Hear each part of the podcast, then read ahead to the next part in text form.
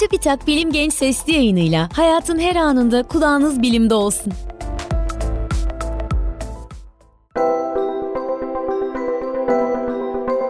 Gençler selam, ben Fatma Gönel, beslenme ve diyet uzmanıyım. Bugün gelin birlikte besin ögelerini tanıyalım. Besin ögeleri, besinlerin bileşiminde bulunan ve yaşamsal işlevlerin sürdürülebilmesi için ihtiyaç duyulan kimyasal maddelerdir. Ana besin ögeleri karbonhidrat, protein ve yağlardır. Karbonhidratlar vücudumuzun birincil enerji kaynağıdır. Aynı zamanda yiyeceklerde en yüksek oranda bulunan besin ögesidir. Beynimiz başta olmak üzere tüm organlarımızın enerji kaynağı karbonhidratlardır. Vücudumuz çalışabilmek, enerji üretebilmek ve fizyolojik süreçlerini devam ettirebilmek için karbonhidratlara ihtiyaç duyar. Karbonhidratlar ikiye ayrılır. Birincisi kompleks karbonhidratlar. En önemli kompleks karbonhidrat kaynakları tam tane tahıllar, unları ve bunlarla yapılan besinler, kuru baklagiller, bulgur, meyveler ve sebzelerdir. İkincisi ise beyaz un ve bunlarla yapılan besinler ve sofra şekeri gibi basit karbonhidratlar. Kompleks karbonhidratlar kan şekerinde ani dalgalanmalar yapmaz, tok tutar ve besleyicidir.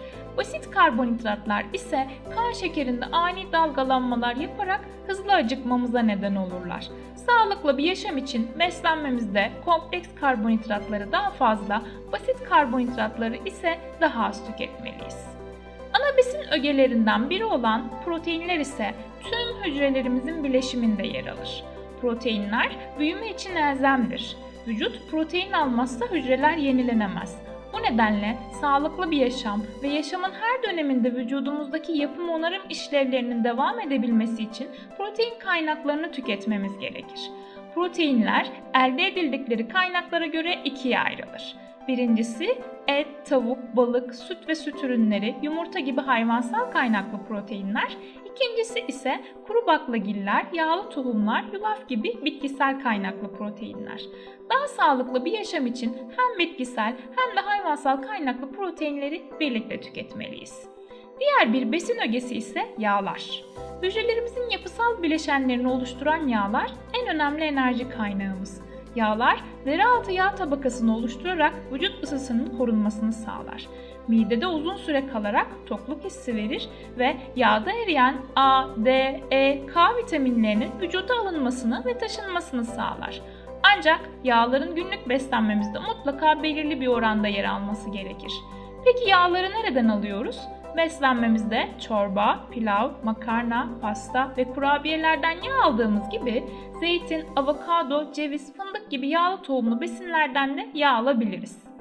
Ana besin ögeleri hakkında kısaca bilgi sahibi olduk. Peki temel besin grupları nelerdir? Birincisi süt ve süt ürünleri. Bu gruptaki besinler karbonhidrat, protein ve yağların enerjiye dönüştürülmesinde rol oynayan vitamin olan riboflavin ve kalsiyum açısından zengindir. Yüksek kalsiyum içerdikleri için kemik sağlığı açısından faydalı, aynı zamanda protein, fosfor, potasyum, A ve D vitamini kaynağıdırlar.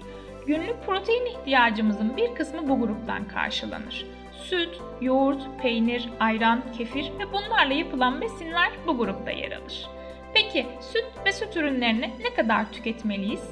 Günde ortalama 2-3 su bardağı yani 350-450 gram süt veya yoğurt, 1-2 dilim yani 30-60 gram kadar peynir günlük ihtiyacımızı karşılayacaktır. İkincisi et, yumurta ve kuru baklagiller. Kırmızı et, tavuk, balık, şarküteri ürünleri, yumurta ve kuru baklagiller bu gruptadır. Vücudumuzun en çok ihtiyaç duyduğu protein kaynakları olan bu grup demir, çinko ve B12 vitamini açısından da hayli zengindir. Doymuş yağ içeren, beslenmemizi kolesterol açısından zenginleştiren bu besinleri tercih ederken porsiyon miktarına dikkat etmek gerekiyor. Daha sağlıklı bir yaşam için kırmızı eti az yağlı, tavuk etini ise derisiz tercih etmeliyiz. Yumurta ise en kaliteli protein kaynaklarından. Hayatımızın her döneminde özellikle protein ihtiyacının yüksek olduğu çocukluk ve hamilelik gibi durumlarda yumurta tüketmek oldukça önemli. Ayrıca tok tutucu bir besin. Yumurta sarısındaki lesitin ise karaciğer sağlığını olumlu etkiler. Diğer et ve süt grubu besinler az yağlı tercih edildiğinde yumurta her gün rahatlıkla tüketilebilir. Peki bu gruptaki besinleri ne kadar tüketelim? Günlük ortalama bir yumurta, 2-3 köfte büyüklüğünde et, tavuk, hindi ya da balık, haftada 3-4 kez bir porsiyon kadar kuru baklagil yemeği protein ihtiyacımızı karşılamak için yeterlidir. Üçüncü besin grubu olan tahıllar ise yaşamımız boyunca en çok tükettiğimiz ve temel enerji kaynağımız olan besinlerdir. Tahıl grubu besinler karbonhidrat, mineral, protein, B grubu vitaminleri ve posa açısından zengindir. İçerdiği B grubu vitaminleriyle bu besinlerden stresimizi yönetebilmek adına da faydalanabiliriz. Ekmek çeşitleri, pirinç, makarna, bulgur, un, patates, çorbalar, kestane, mısır, kurabiye ve simit bu grupta yer alır. Peki tahıl grubu besinleri ne kadar tüketelim? Orta büyüklükte 4-6 dilim yani 150-250 gram kadar ekmek, bir küçük kase yani 6-8 yemek kaşığı kadar pilav veya makarna, bir kase kadar çorba günlük ekmek ve tahıl grubu ihtiyacımızı karşılayacaktır. Dördüncü besin grubu ise sebze ve meyveler. Sebze ve meyveler mineraller, vitaminler ve posa açısından oldukça zengindir. Koyu yeşil yapraklı sebzeler karaton formunda A vitamini, C vitamini, riboflavin, demir, kalsiyum, magnezyum ve potasyum içerir. Bu tür sebzeler kalp dostudur.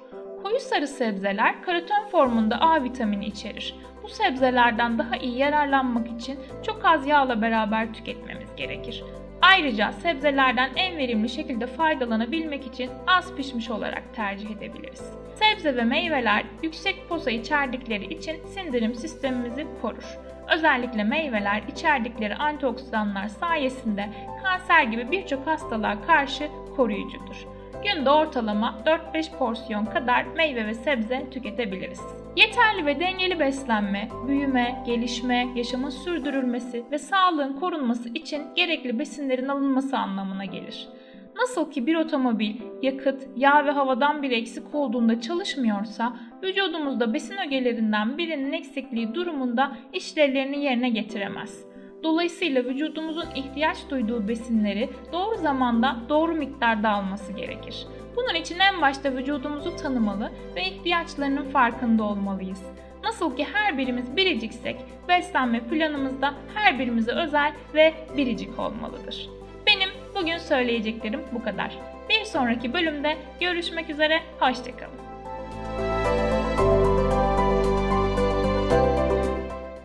Genç sesli yayınlarını SoundCloud, Spotify, Google ve Apple Podcast kanallarımızdan takip edebilirsiniz.